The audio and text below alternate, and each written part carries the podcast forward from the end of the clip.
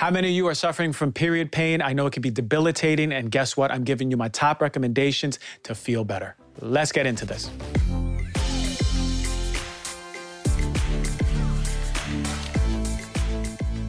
All right, everyone, thank you for joining today's episode of Heal Thyself. We got so many in the books, and I want to thank everyone in full appreciation for showing up. Taking the time out of your day, pressing play, opening your ears, opening your hearts, sharing with people you love. What a show we have today. How many of you drink alcohol? Raise your hand. I know I can't see it, but just raise your hand unless you're driving.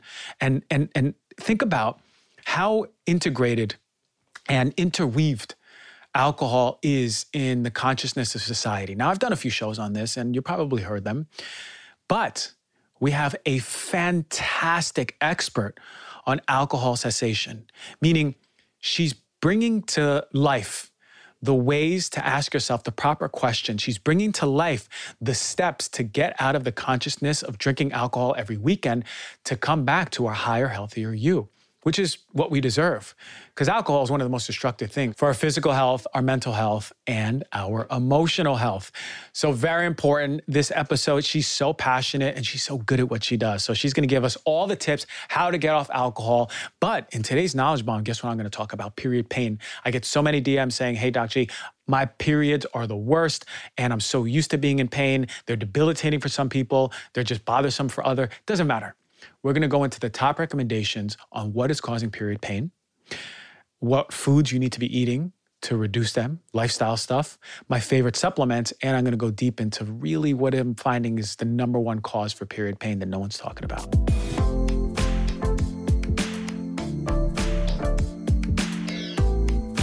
All right, what is going on with period pain? We're going to go over a bunch of stuff today. Okay. I want to talk about a few things that we need to consider if period pain is on the surface. It's been on the surface. It's something you're suffering with. I talked about cycle syncing on the TikTok myth shows, but I'm going to go a little bit more into it about when you're at different stages of your cycle, what are some of the foods you need to be eating?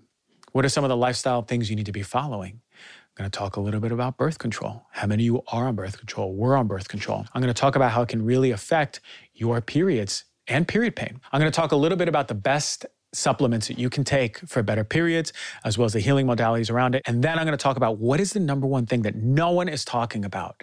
No doctor, no health coach, no one, I don't see it anywhere, talking about what is causing your period pain that you need to be looking at. So, women with regular menstrual cycles will bleed every month, a total of about 12 to 13 times a year. If there's pain for one, two, even three days or more, of that menstrual period, that can add up to at least a full month every year of you're just in pain. And that's ridiculous to me because we shouldn't be living in pain. This is often caused by muscle contractions being too strong or too frequent without a relaxation phase between contractions.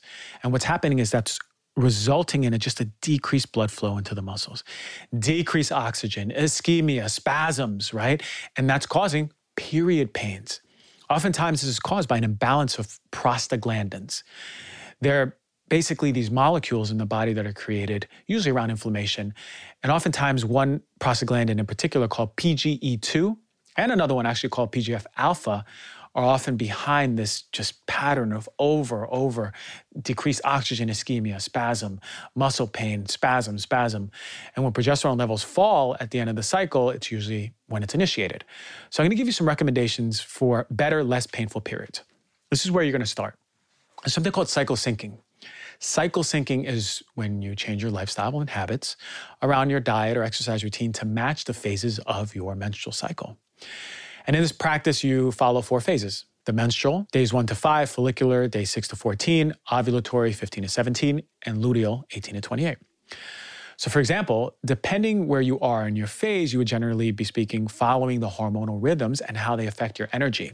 So, for fitness, I want you to think about how consistent you are with your workouts. Now, if you're going high intensity all month, you may want to tone it back. There might be some other things you can do. So, when it comes to the different phases of your cycle, you want to think about how you're treating your body. So when it comes to the menstrual phase, if you're bleeding, you want to make sure you're doing more resting. Resting. This is a time to go within. This is a time to really let the body heal, recover. Or maybe doing things like a light hike or a light jog, especially when you're nearing towards the follicular phase.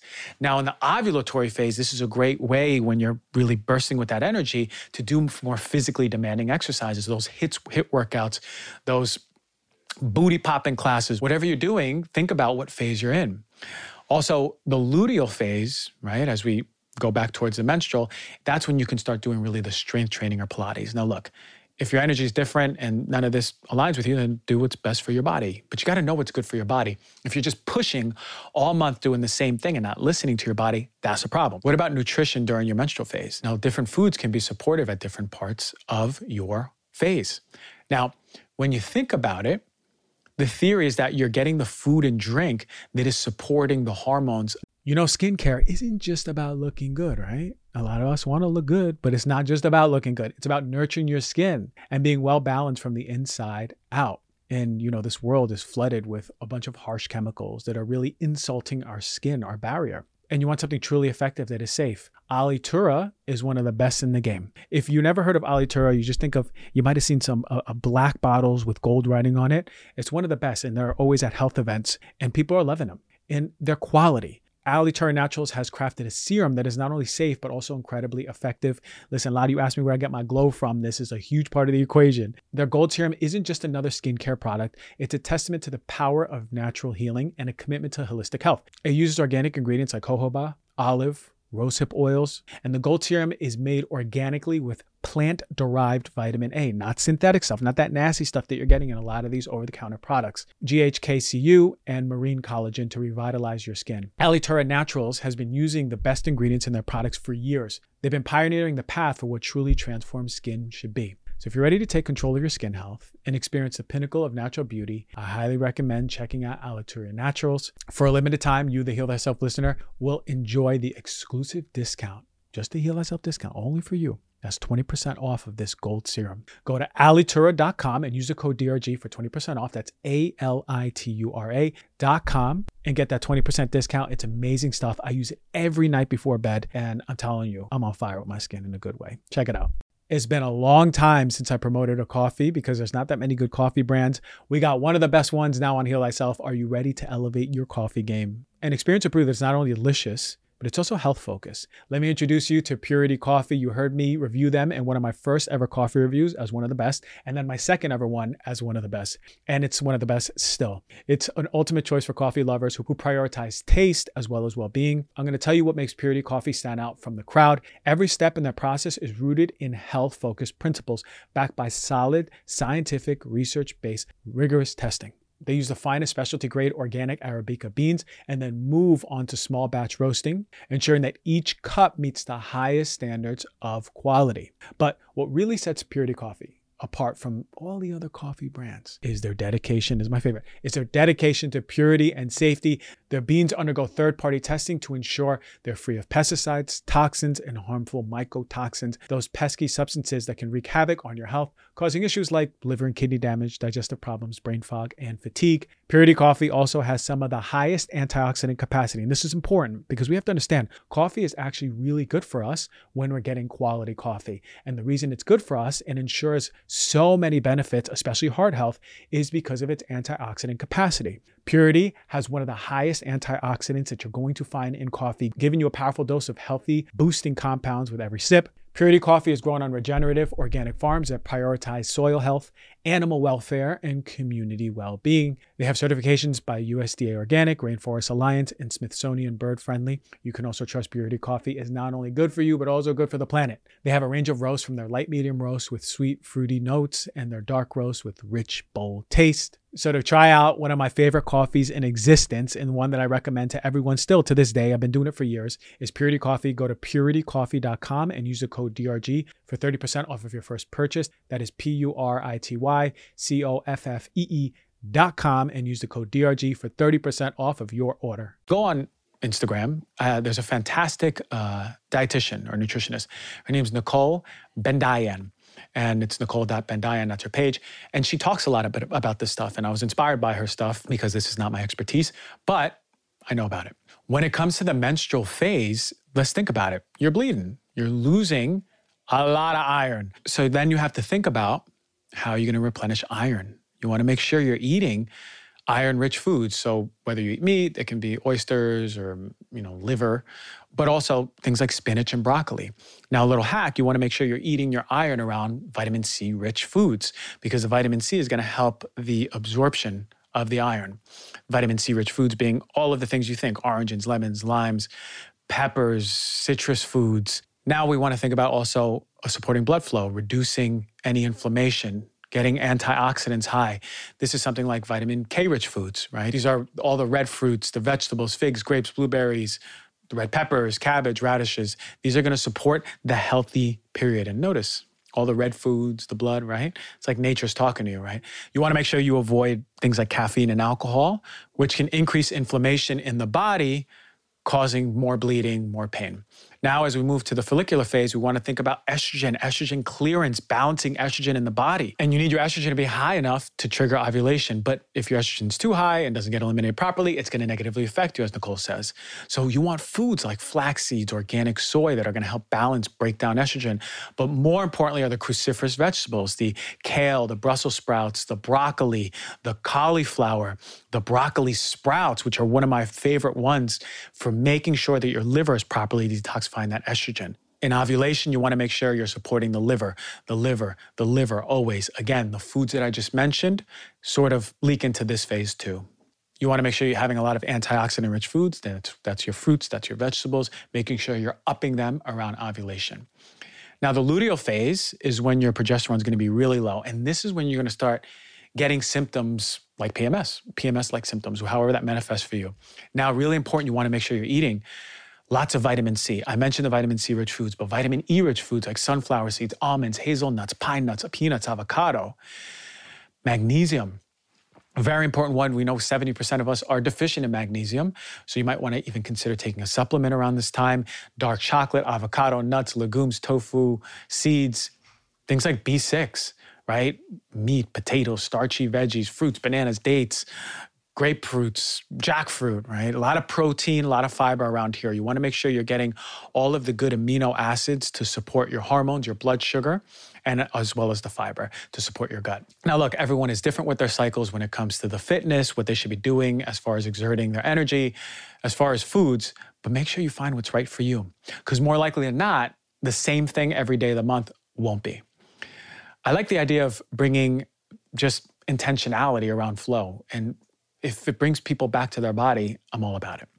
And if you're interested more in this topic, one of my first ever episodes was with Alyssa Love, and she spoke about the four phases of the cycle and how to align your life into it much further. Check it out.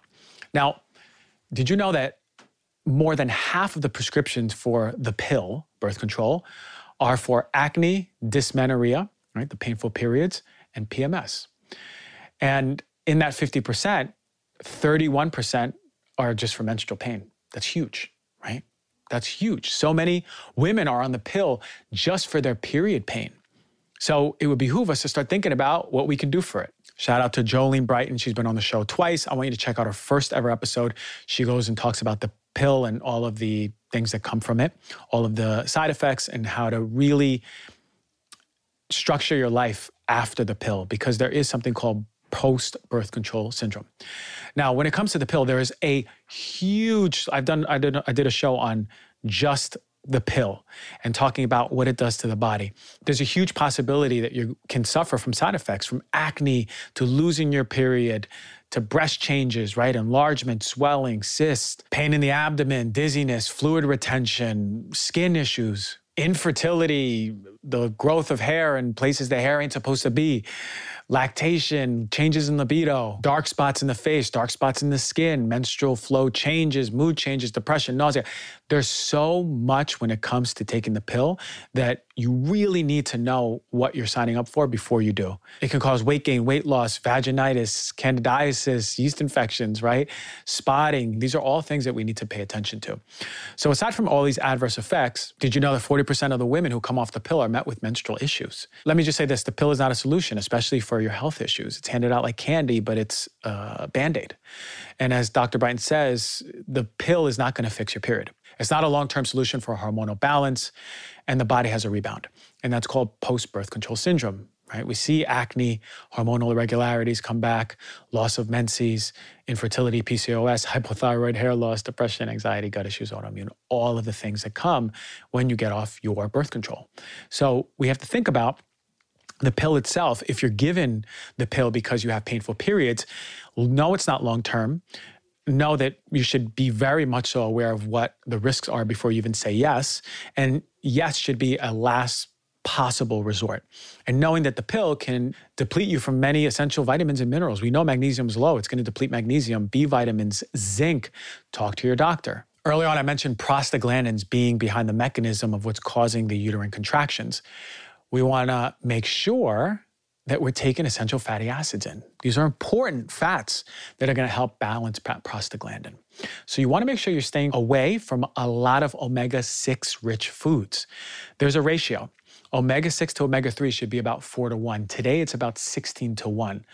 So naturally, the question is what foods are high in omega 6? Now, I'm going to say this omega 6 is naturally inherent in many foods, especially healthy foods.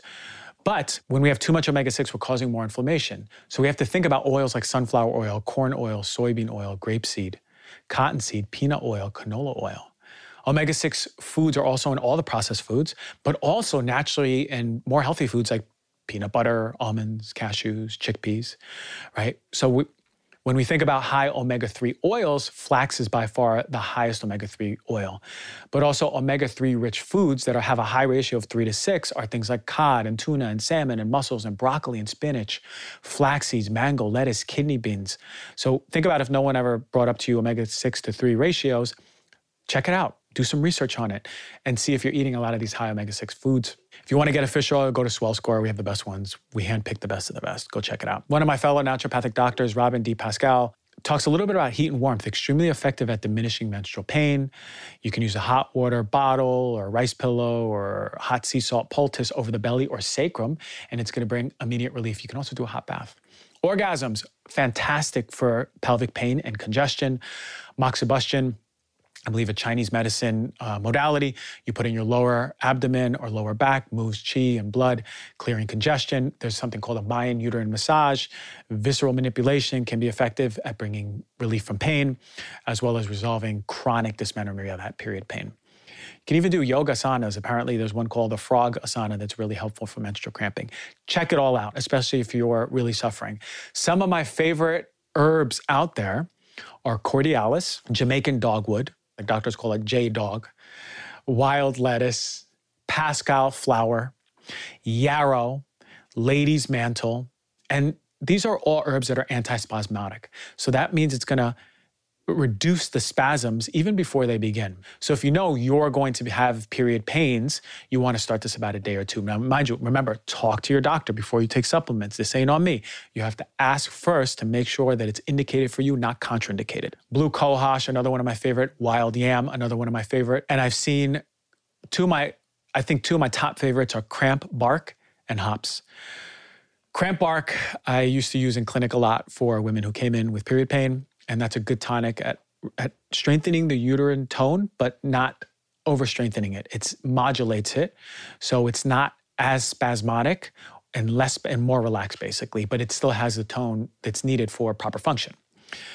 We also want to think about hops. It's a great sedative. Uh, it relaxes the uterine lining, right, and antagonizes any contractions that are caused by oxytocin. Drinking more teas, ginger, turmeric tea, really important around your periods, especially if you have painful periods. And the last part I'll say, and this is something that I really, really uh, have to say because this is my work. And what I find is pretty much the number one cause for period pain, and it might be controversial, but again, I don't care, is uh, repressed emotions in the womb. I see it, and I see it often. And it's actually the number one thing I see in women is the deepest core wounds are in the womb. So naturally what emotions are in the womb. Now, if there's a miscarriage, a rape, a molestation, a surgery, oftentimes that woman will hold a lot of sadness and a lot of anger in the womb. If there's none of those, oftentimes what I see is shame, guilt, and repressed sexuality. especially the feminine part. So I know I talked a lot, a lot about the physical interventions, but you really have to think about do you have a relationship with your womb? Do you connect to your womb every single day, or is it just there for the period and having a baby? Because I guarantee the womb is the loudest organ in the body and it is screaming, please connect back to me, have a relationship with me. Because when you do connect with the womb, you connect with those deep emotions that need to move through the body. And more importantly, equally as important, you connect with the femininity. What part of you is out of balance? If you're a woman who's in hyper masculine, going, going, doing, doing, always doing, and then you come home and you got kids and then you're doing more and you're imbalanced in the receiving, in the flow, in the surrender, then it's going to be reflected in your womb. I see it every day. I see it pretty much every single day, pretty much every single session. I see a lot of women. I know what I'm talking about. So think about that. There is the most comprehensive ever information guide you will ever get for period pain. I really hope you enjoyed it. Let's get to this fantastic alcohol, getting off alcohol, all things healing yourself from alcohol addiction conversation with Karolina.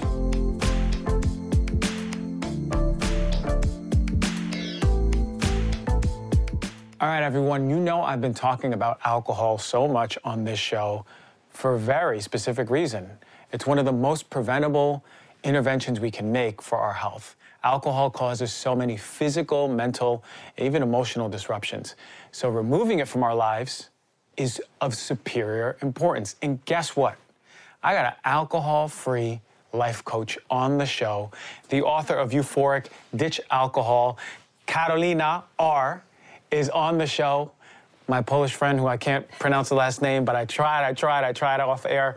But thank you for coming on the show. Thank you so much for having me. I'm so excited to be here. Yes, listen, when when I got the email that was saying, okay, listen, let's get her on the show. She talks about alcohol is up your alley. I didn't even need to go through halfway, and I'm like, yes, because this is essential. But when I've done my alcohol shows, as we were talking off air, is there was a lot of people going, okay, but like, what are the the nuances of it? How do I go day to day? How do I go socially? How do I talk to my family about this? We're going to cover this all on this episode. I'm so excited to have you here. Thank you for coming. Let's do it. Let's do it. Okay. so right off the bat, I want to ask you, can removing alcohol out of your life completely transform your physical, mental, and emotional health? Yeah, that's exactly how I outline my book. There's the body, mind, and soul aspects that really gives readers all of the juicy reasons of what will happen when they ditch alcohol. Oftentimes we think of it as just this food group. You know, if I just ditched sugar or ate less carbs or something, maybe my waistline would go down. But I've never seen such a substance when removed from someone's life to change the emotional health of someone, to change their spiritual health, and to also really give them that curiosity of, okay, well, now what is real fun for me? What is uh, joy for me? Instead of relying on a drink to elicit those feelings, having that curiosity to really discover what makes them happy, and then having the audacity to go after those things. I've seen mm-hmm. people completely change their careers, go after dreams, write books they've always wanted to write, all from that little change of just ditching alcohol. Mm, from the little change. Little change, right? which could be which could be a big deal because we were talking about how much of our world social socialization is structured around alcohol. How much, and I know you work with a lot of clients, how, how much trouble are we starting to have and going, oh my God, it's everywhere? It is everywhere. And let's think about a little bit about how we're socialized into it. You know, especially in the Western world, we're not in Saudi Arabia or anything where it's illegal. It's a rite of passage. You know, you turn 16, 18, 21, whatever it is, and it's like presented to you as this is how you become an adult. This is how you become sophisticated or rebellious or independent. It has all this meaning associated with it. And so we get initiated into this thing. I did it in college, right? That's where I first started drinking. And basically, if you think about just the scope of someone's life, you drink for the rest of your life, every social occasion, even at home unless you're pregnant or something. Like you don't even have an excuse to not really drink. People will egg you on and just be like, oh, come on, just have one. It is ingrained into every single social event we have. I mean, even baby showers these days are always with alcohol. And really, I think that there's this idea that's coming around lately of just like the permission to stand up to that, the permission to say, hey, wait a minute, is this conditioning all around alcohol really serving me? And is all the beliefs that we need it to have fun, we need it to relax, we need it to bond who made those up? The alcohol industry, right? I don't know, but are those really our beliefs that we want to have? Yeah, I, I actually believe it is the alcohol industry that totally designed what it was to be sophisticated, be fun, be social. And that's actually how it happened for me. I go, wait a minute, wait a minute, I'm in this matrix of drinking alcohol. And it's like something that is done every weekend, or it's like I'm out to eat, sure, I'll order a drink. And I started listening to my body. My God, how detached we become from our bodies, knowing that our body's going, What the hell are you doing? Even when we're young and resilient and we can drink and be fine and go to class the next morning, our bodies are still suffering. How do we start identifying or even just taking a step back from the matrix? Absolutely. So I really do believe it's the most intuitive people who start to reevaluate the role of alcohol in their lives. Because like I said, alcohol is just kind of pushed on us, you know, from a very young age and we just kind of swallow it, you know, and without asking any questions and just it becomes a habit really easily. Most people don't just drink 5 times in their life. It's hundreds, thousands, thousands of times. We're repeating this habit, we're creating these habit loops. And then again, like I said, it's expected. You, you, know, you need actually a valid excuse these days to not drink. And so I really do think that it's the most intuitive people. And we have a paradigm from long ago where, okay, there's the normal drinker, the problem drinker, and only if you're the problem drinker would you reevaluate this. And I think that's often scared people from being like, oh, I don't want to have to have a problem, right? So they don't even want to go into the line of questioning, which I think is just such a detriment.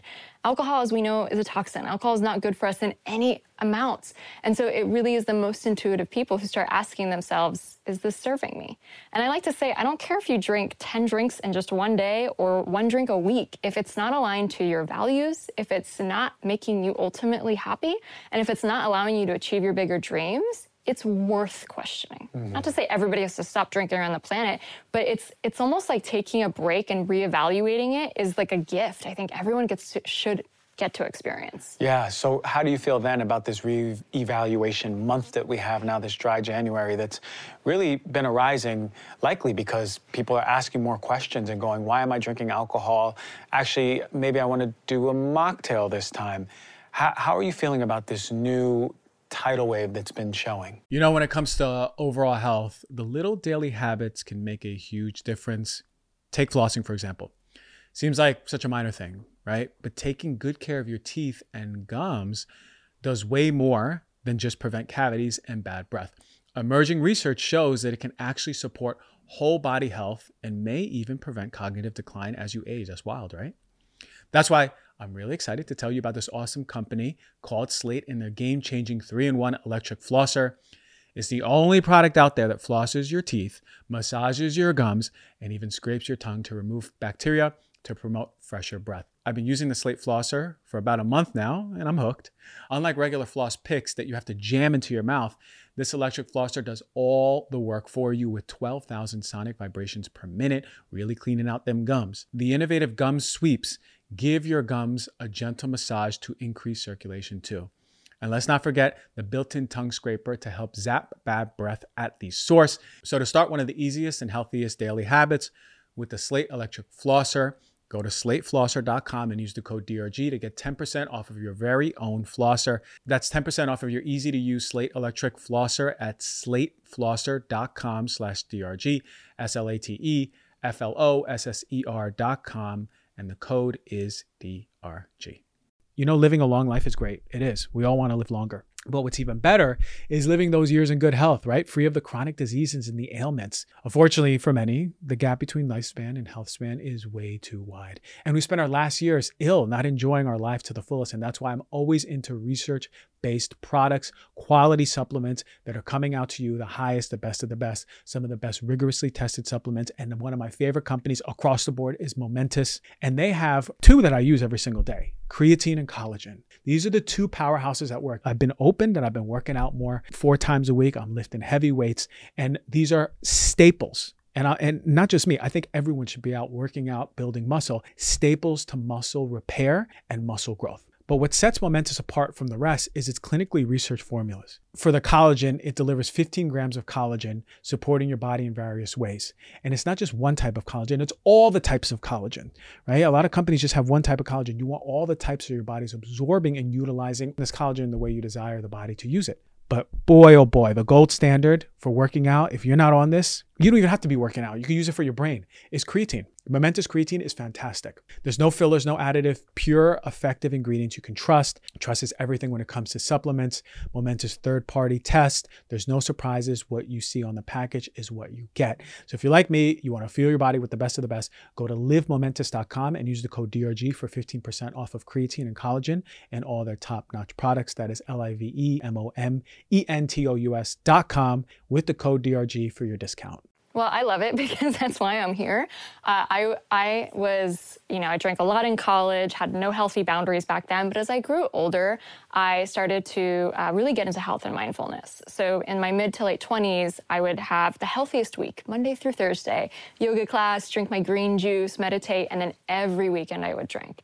And I woke up on Monday mornings feeling like a shell of myself. I felt so groggy, exhausted, but also just emotionally really low. And I was like, wait a minute, something's wrong, right? Something's wrong with me, I thought too, right? That I just couldn't handle alcohol.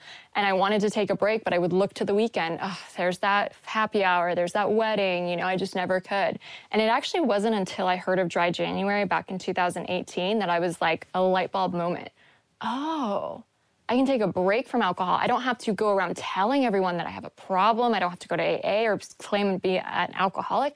I can just take a break. So for me, Dry January gave me this permission that I hadn't yet granted myself to just be able to do it. So I think in a way, it's so great to get people experimenting and reevaluating. Because if most of us start drinking at 18 and then never stop until we're like much older, we don't even get the chance to compare, you know, apples to oranges. So when I took a break from alcohol, I fell in love with how I felt. I fell in love with the deep sleep. I fell in love with how much more energetic I felt every day. I fell in love with how proud of myself I was. I wasn't breaking promises to myself. I wasn't being disingenuous to my intentions. I wasn't acting out of character. I wasn't having one more drink when I said no. Like every day I woke up feeling like the past version of me was actually looking out for me and caring for me instead of setting me up to feel literally miserable, which I claim everybody feels shitty after drinking alcohol. We're just not being honest about it, you know? And so I think that that that ability to experiment with that and then really be able to like have that visceral like what does my life feel like with alcohol versus without. You know, when you take a break, you can always decide to go back. No one's like forcing you to never drink again, but to know how a good we can feel how good we can feel energetically, mentally, spiritually, emotionally, you know, and then start to honestly go on a self discovery journey of like, why did I pick up drinking? Why did this become a constant in my life? What does it mean to me? How do I navigate growing past this and elevating my life? I think it's just such an incredible journey. Mm. So, really seeing it as an experiment, I think, is key, and seeing it as a growth opportunity. You know, a lot of the objections that maybe we'll go over that you asked about earlier, there's such incredible opportunities for growth to really find yourself, have form boundaries, stop people pleasing, and really be okay with doing what feels best for you, not what anyone else expects of you. Mm-hmm. And when we are in unconscious mode and just going on autopilot, we never create the space to, like you said, like know how we feel. How do you even feel? What does it even feel like to have no alcohol for a month? And hearing that so natural, the healing that came just from stopping drinking for a month is extraordinary because a lot of people will never tap into that because we're in a constant state of, oh, well, I didn't drink last week, but I'm gonna drink this week, right? Two weeks ain't enough for your body to go, oh my God, thank you for giving me a break finally. You said the physical, you said the mentally emotional, but you also mentioned earlier on this space for career, this space for sense of purpose. Does it provide clarity too when you stop drinking? You know, I didn't realize this, and it was only really in hindsight that I saw. But I told you this pattern I had Monday through Thursday, and then every weekend I would drink. And the way I was living was like, I can't wait for the weekend. TGIF. Like, the week was just something I wanted to speed by. And then, you know, a brewery festival or a winery, you know, tasting, like those were my ideas of fun. And every single week, I just couldn't wait for that weekend in hindsight, I didn't realize how unfulfilled I was with my week, how bored I was with my career, and stressed out, and using that as an excuse, really, to reward myself with alcohol for the hard work that I'd done that didn't really feel that rewarding, right? And so here I am going alcohol free, and I'm really recognizing about these things about myself that, you know, I'm getting so much more confidence. Like, this was my Achilles here for so long, so long, you know. Even though year after year I tried to drink less, there were so many times I broke those promises. Like trying to moderate was just such a gamble, so much mental gymnastics.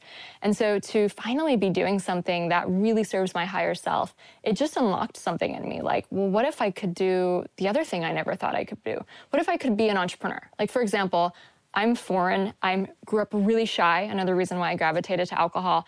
To me, an entrepreneur was a white guy who lived in the Silicon Valley and had just a tech genius and all these venture capital friends. That was my mind, what an entrepreneur was. And everything about me didn't scream entrepreneur. So I hmm. just kind of hid back on that dream and didn't go after it. And so all of the clarity I got, all of the like self discovery work, I think your intuition's already telling you to take a break, to, to get some space away from alcohol, and you listen to it finally, right? Because it's probably been telling you for a while. And now that you've listened to it in the first place, your intuition's like, oh, we're friends now. You're going to listen to me, and it's going to be giving you more and more messages. Mm-hmm. I really believe that. Your creativity goes up. And then I think when you combine just all of these incredible things that you get, it's like an alchemy, this energy, this courage it takes to go alcohol free too. It takes courage to order a mocktail. It takes courage to take your friends. The courage, the confidence, the energy, the intuition, the clarity. I really recognized I wasn't fulfilled in my career. Mm. But that wasn't as scary to see. It was actually really hopeful to see, oh, but I can choose to do something different.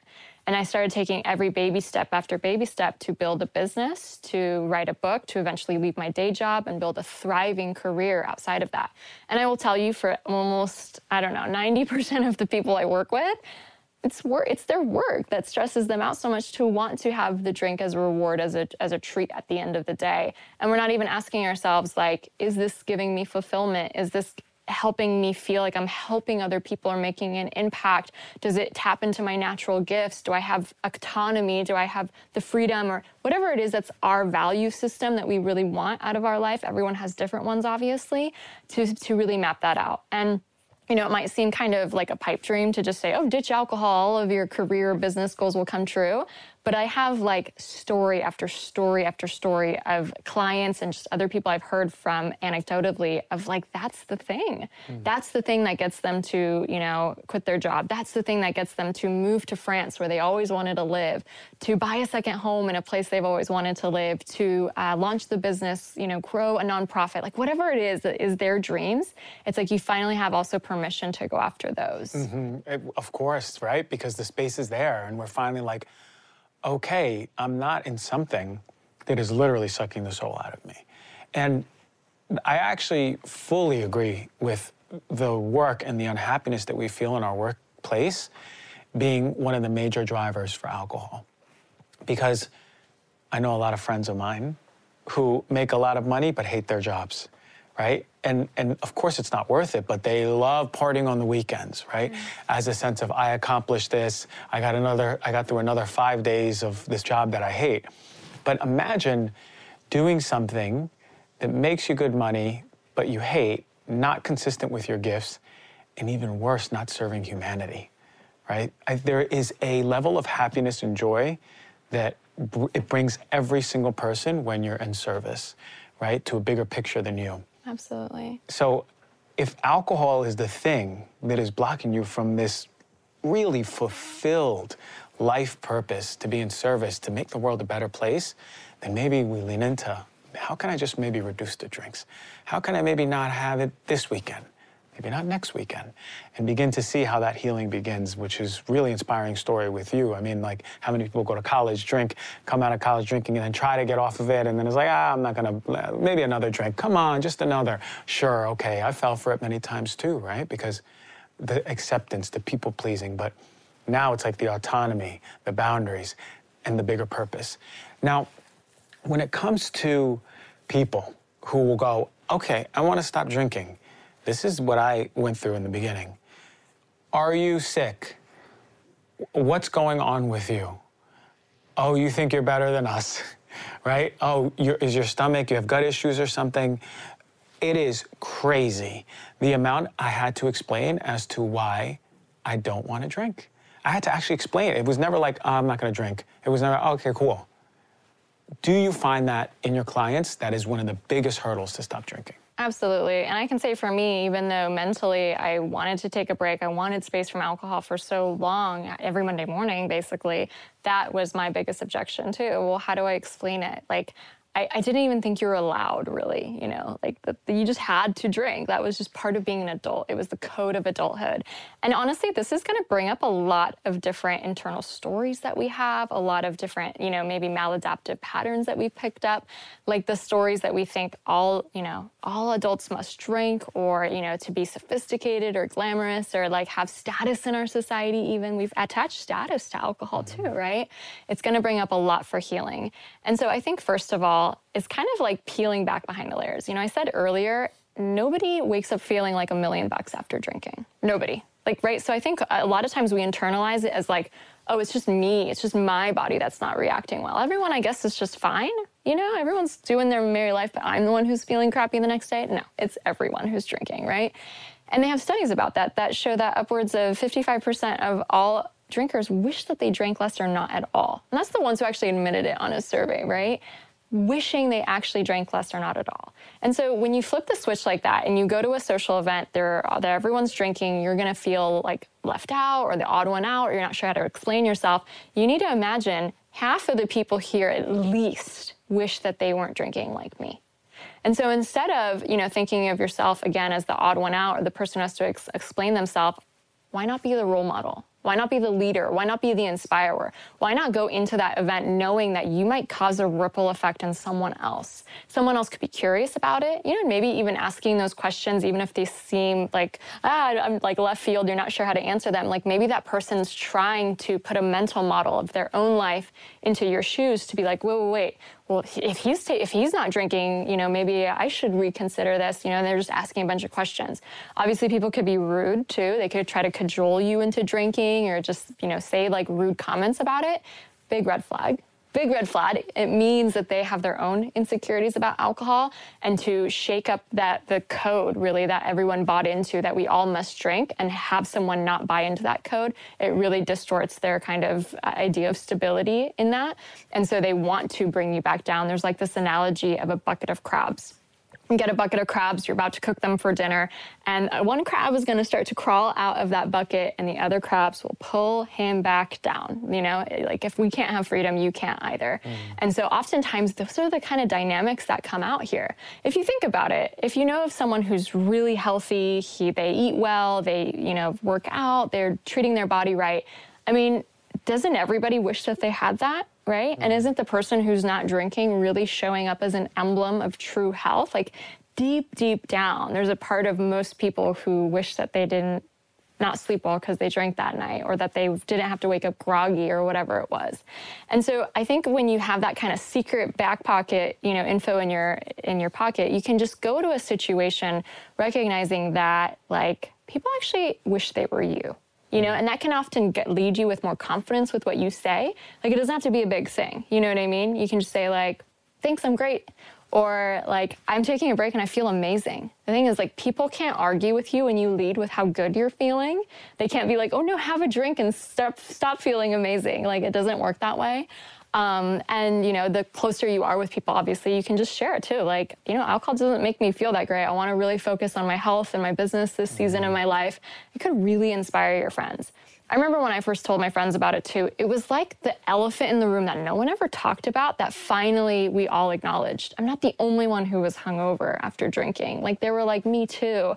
You know, I wish I could drink less as well. It really kind of brought us closer together to be vulnerable like that. So I think in that way, we can, you know, uh, really recognize the different responses kind of like a psychologist instead of making it mean something about you kind of analyze well what does that say about the other person mm-hmm. right mm-hmm. you know and then when it comes to socializing too like there's another element of just feeling comfortable to socialize without alcohol which is kind of another thing uh, but uh, personally shy i grew up introverted alcohol was a magical elixir for me, you know, especially going to college. I felt like it turned me into a different person, let me live out this different identity. And I used it as a crutch for almost a decade of like, I have to have a drink when I go socialize. I can't even talk to people, you know?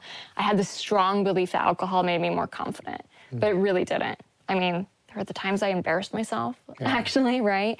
And just every single time you tell your psyche, hey, you're not interesting.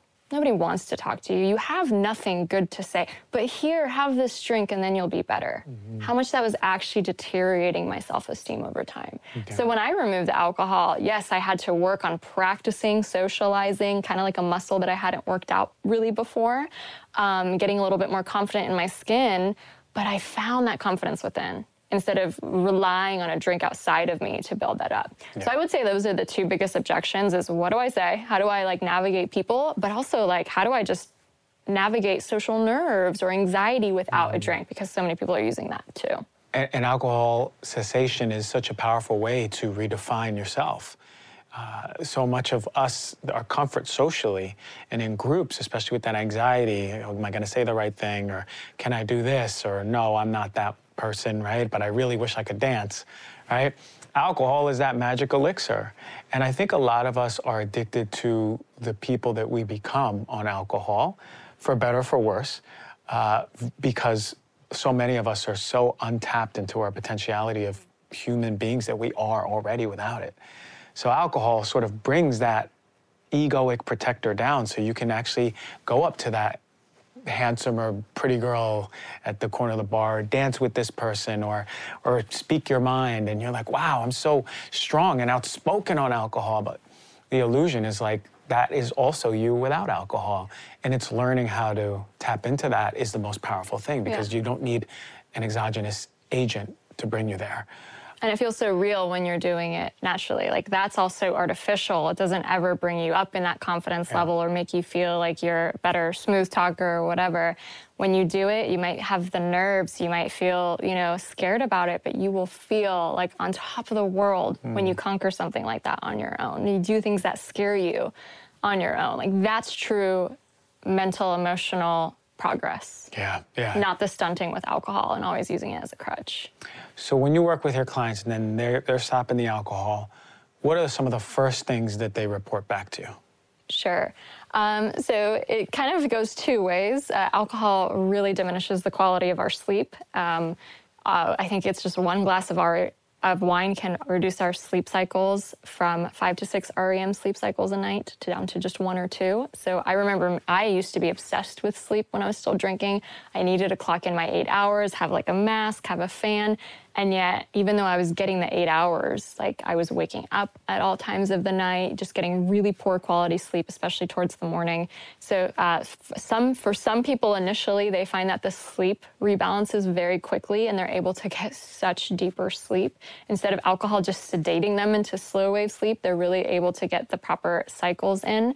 Uh, for some other people, it takes a little bit of a while because alcohol also releases stress hormones in our body to counteract the depressant nature. Sometimes our body is still on that cycle and cycling through those kind of stress hormones and just our circadian rhythms kind of off. So it can take a few weeks for some other people to rebalance their sleep cycles. So for other people, removing alcohol can cause a little bit of more insomnia just at the very beginning. So all I just say for that is have some patience, practice really good sleep hygiene, and I promise it won't last. You are going to fall into the deepest sleep of your life pretty soon. So that's really amazing. And I think it's the I think it's like the pride that you feel. Like every day you wake up and you're like, oh my gosh.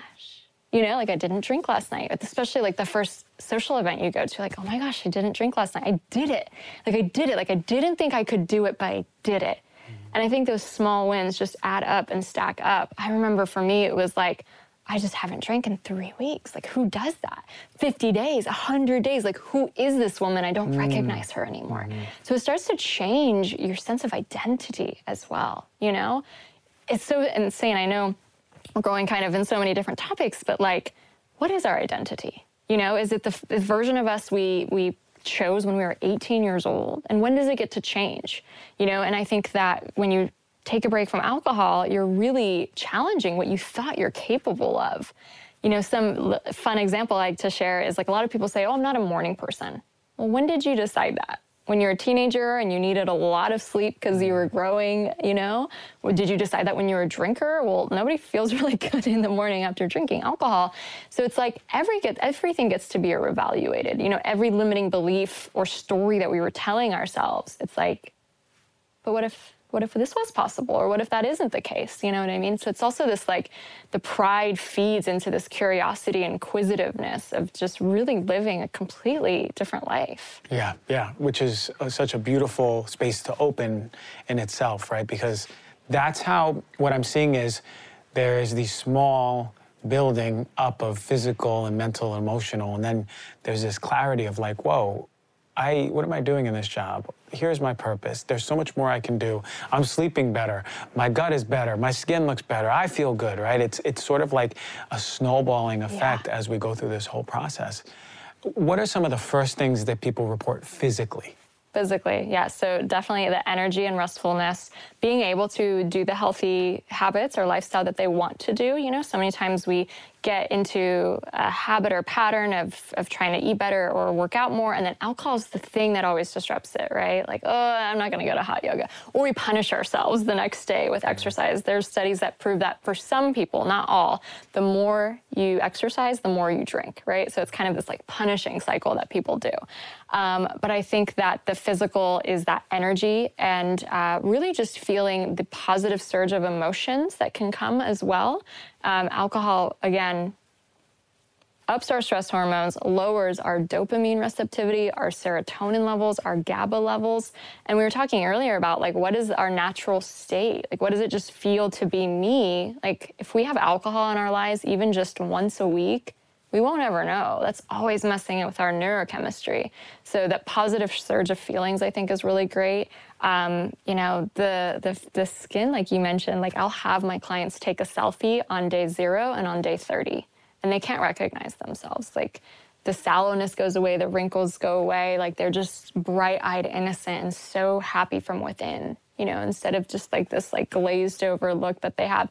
And I just want to iterate too. Like I work with a lot of people who aren't what you would call the problem drinkers of society. So this isn't just like removing alcohol if you're drinking like boatloads of it. Like I'm talking about what we consider normal levels, right? And all of these effects really happen quickly. If anyone's into tracking their um, you know, just different levels of, of body, of tests and such like that like if you have the Oura ring right yeah. you can test and see what like your heart rate goes down at night you're sleeping better at night. All of those things are can be measured. Your blood pressure can go down within just two weeks off alcohol.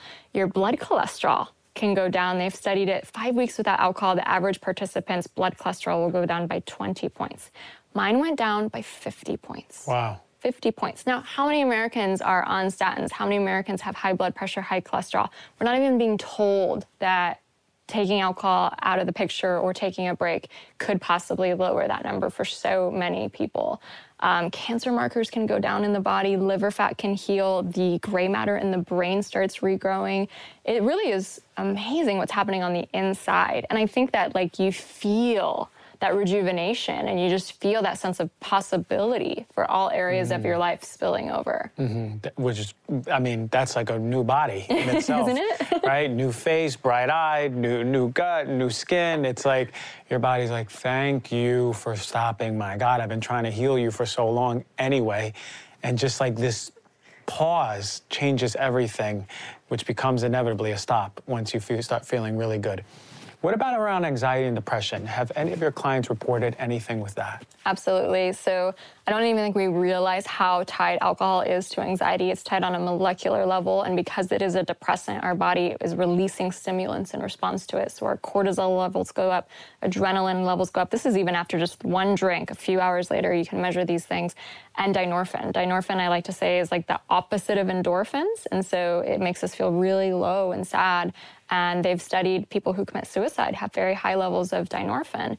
And when I was waking up every Monday feeling like something was inherently wrong with me, I was internalizing it as me. And yet it wasn't. It was this chemical cocktail that alcohol created in my brain. It wasn't really me, right? It wasn't really my state. Mm-hmm. And so I think that anyone who's suffering from anxiety or depression really should give this a shot. Now, I'm not saying it's going to be the magic cure all. It depends on the person, obviously. But if we're not looking at that first, you know, like we're really not giving ourselves a really good shot for healing because truly it is doing such a number on our different neurochemicals, uh, which obviously can lead to depression or to anxiety. So, one of the number one things I do hear from clients is how much less stress they feel. Mm. That the things like it's not like all of a sudden you're a Zen monk and nothing ever stresses you out anymore, but the things that used to feel like mountains start becoming molehills and you become more emotionally resilient.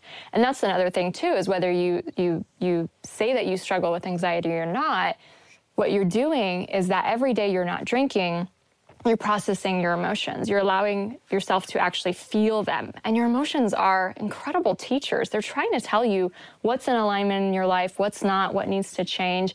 And every day, you know, you could just numb them and numb them and numb them and never listen to their signals. It's kind of like a hamster in a hamster wheel. Just have a stressful day at work, keep running, drink, you know, over and over and over. You'll never know or you can allow yourself to feel your emotions, process what they're trying to tell you, release them in healthy ways, and learn from them, and then make the small shifts in your life of where they're directing you to do. Mm. Okay, I feel taken advantage of at work. My boss keeps giving me more work. I could drink over it, or I could feel the stress of that, feel how, you know, this isn't fair. Maybe I should have a conversation.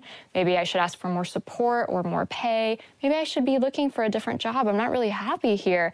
And like we could come to all these different conclusions instead of just numbing the feeling. So I think that emotional resilience, the ability to intelligently feel your emotions, feel what they're trying to tell you, and then make shifts in your life due to that can really, really happen as a result of taking a break from alcohol. And that's where that self discovery comes from. It's like you're not numbing those innate signals that you're getting anymore.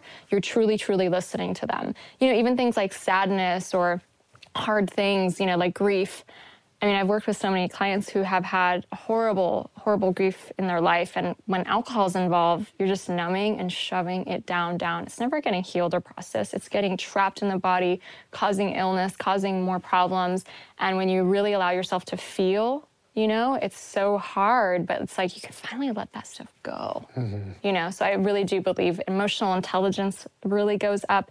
And you know think about it from a parent perspective too like what they can role model to their children when they're not saying to them it's so hard to deal with you. I need a drink to be able to cope right? Like they are present and that's another really beautiful gift especially parents will tell me when they take al- alcohol out of the picture. They can just be present and since their emotions are more stable now, like that just feels good. It just feels good to be in the moment instead of always trying to chase the next moment or go to that instant gratification. Mm. So, from the presence, the emotional intelligence, really knowing what you want. I mean, how much in our society are we even asking ourselves that, you know? And to have the audacity to ask and then listen, you know, that's where all those changes come from. Amen. Physical, mental, spiritual, emotional. I mean, you mean to tell me this, if the pharmaceutical company got a hold of this, this would be a billion dollar drug, wouldn't it? Wouldn't it? but, but all we got to do is just put the cup down, which is crazy. Yeah. The, the, I mean, if, if I was drinking alcohol still today, I'd be sold after this conversation because it, it is, it, I don't even drink alcohol and it talks to my soul, right? Like it, it's, it's so true. Not only from my experience, you just know this, right? Even, it's interesting when I would bring this stuff up, like you said, to people, it sometimes would be triggering because they know already. It's sort of like your body's always communicating with you. Even if you have the volume all the way down, it's still on volume one. And whether or not you listen to the whispers of your body, of your soul, you will inevitably still know that there's something playing in the background.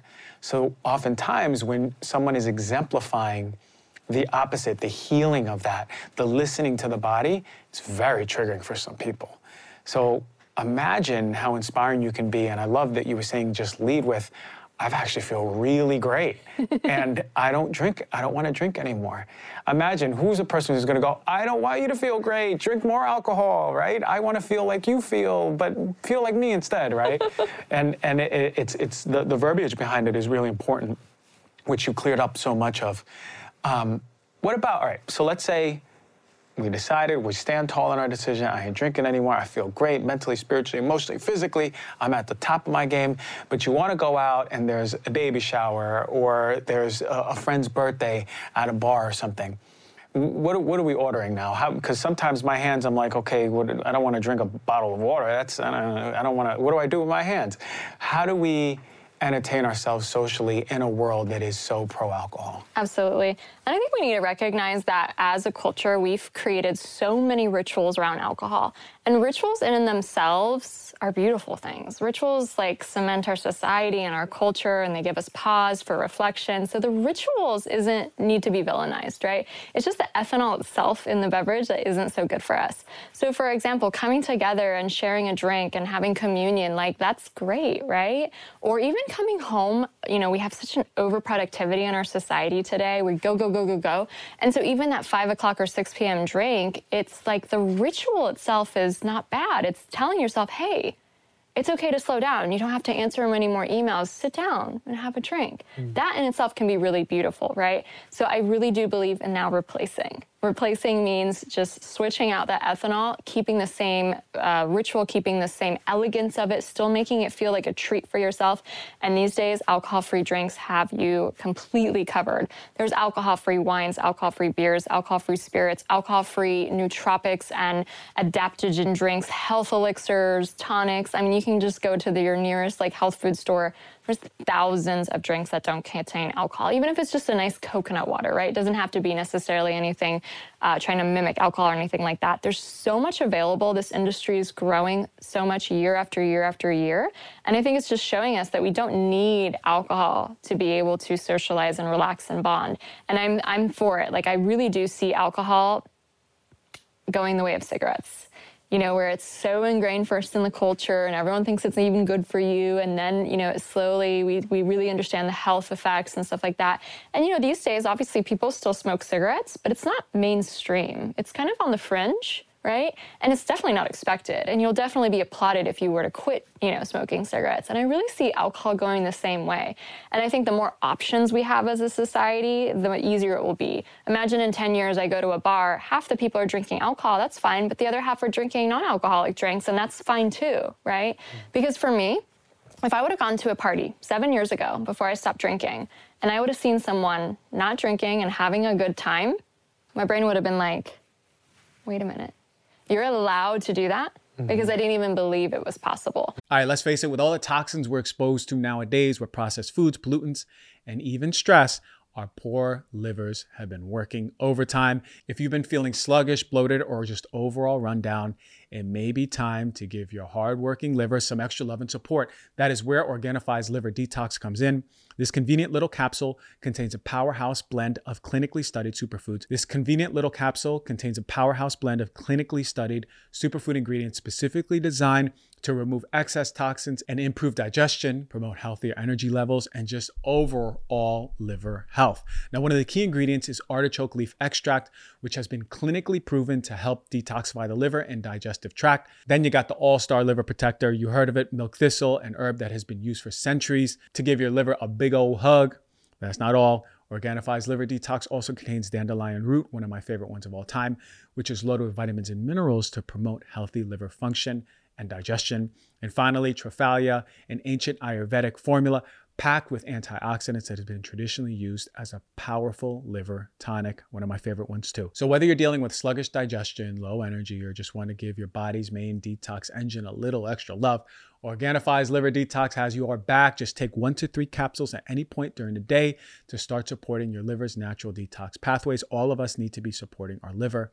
If you want to experience the energy boosting, liver supporting effects of this fantastic formula, head to OrganifiShop.com and use the code DRG for 20% off. That is O R G A N I F I shop.com slash DRG. Mm-hmm. And so I think the alcohol free drink movement really goes to show that you can have like a treat at the end of the day. You can, uh, you know, bond with people with something in your glass, cheers, whatever all that yeah. stuff is. It just doesn't have to contain ethanol in it. And that can often, honestly, really give you the same feelings that you were hoping out of a drink because they've even done these studies you know, I think biologically alcohol does not relax us. We've seen that it just heightens our level of cortisol, but we think it does. And they had this one study where they put brain nodes on people who just got off work. So they're able to measure their brain waves. And everyone has pretty chaotic brain waves. They're all pretty stressed out, right? They go to a bar or restaurant, everybody orders a drink.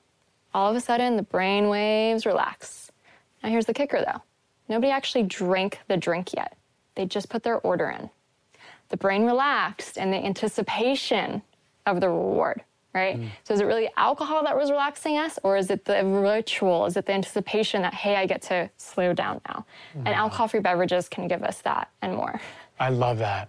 So it's not even the necessarily, I need to get drunk or even buzzed.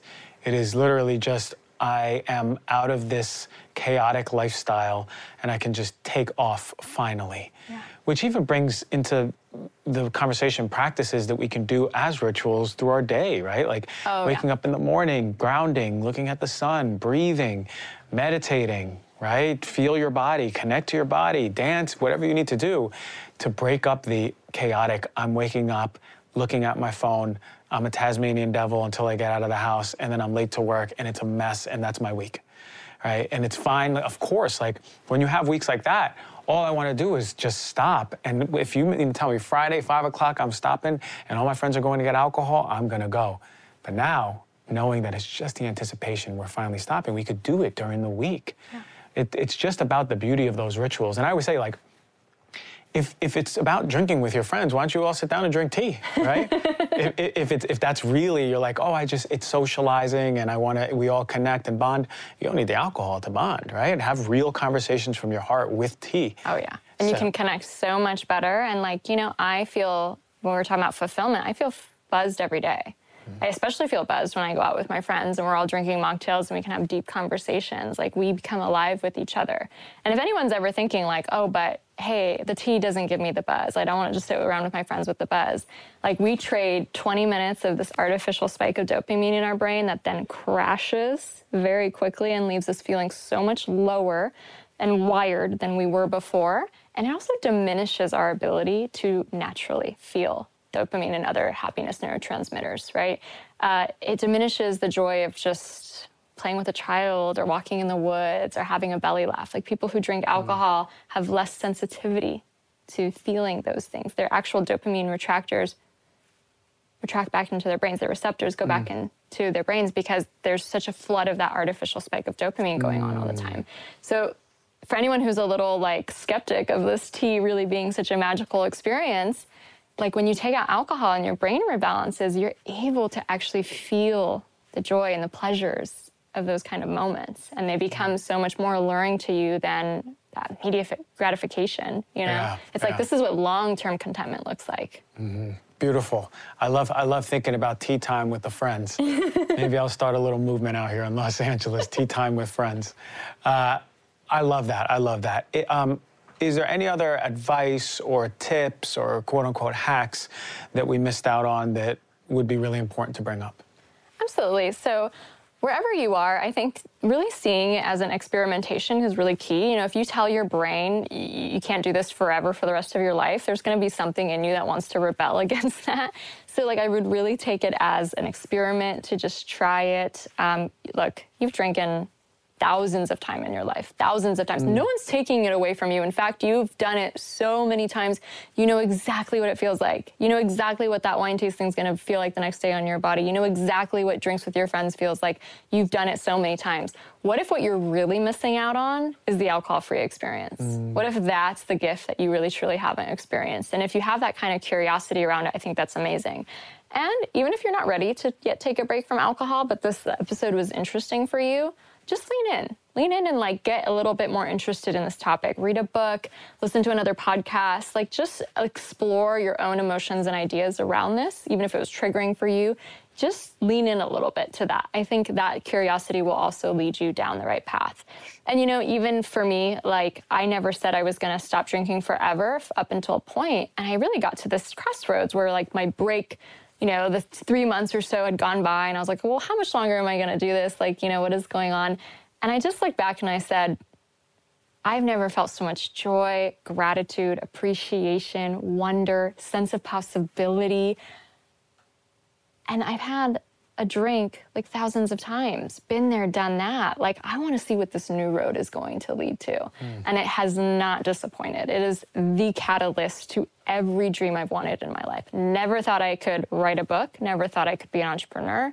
Never thought I could be the type of person who goes onto a live podcast with incredible hosts. Mm. Like it's it's just a pinch me type of dream of what was catalyzed by ditching alcohol. I love that. And you are in your purpose. You are in your movement. That's that's the way it's got to be in life. And serving a bigger picture of people. You said go read a book. I'm saying go read the book, Euphoric. What's in the book? Tell me. Tell we want. I want to know so the, the audience can go. Okay, maybe I want to get this book right now. Absolutely. So Euphoric is for casual drinkers who want to reevaluate the role of alcohol in their life.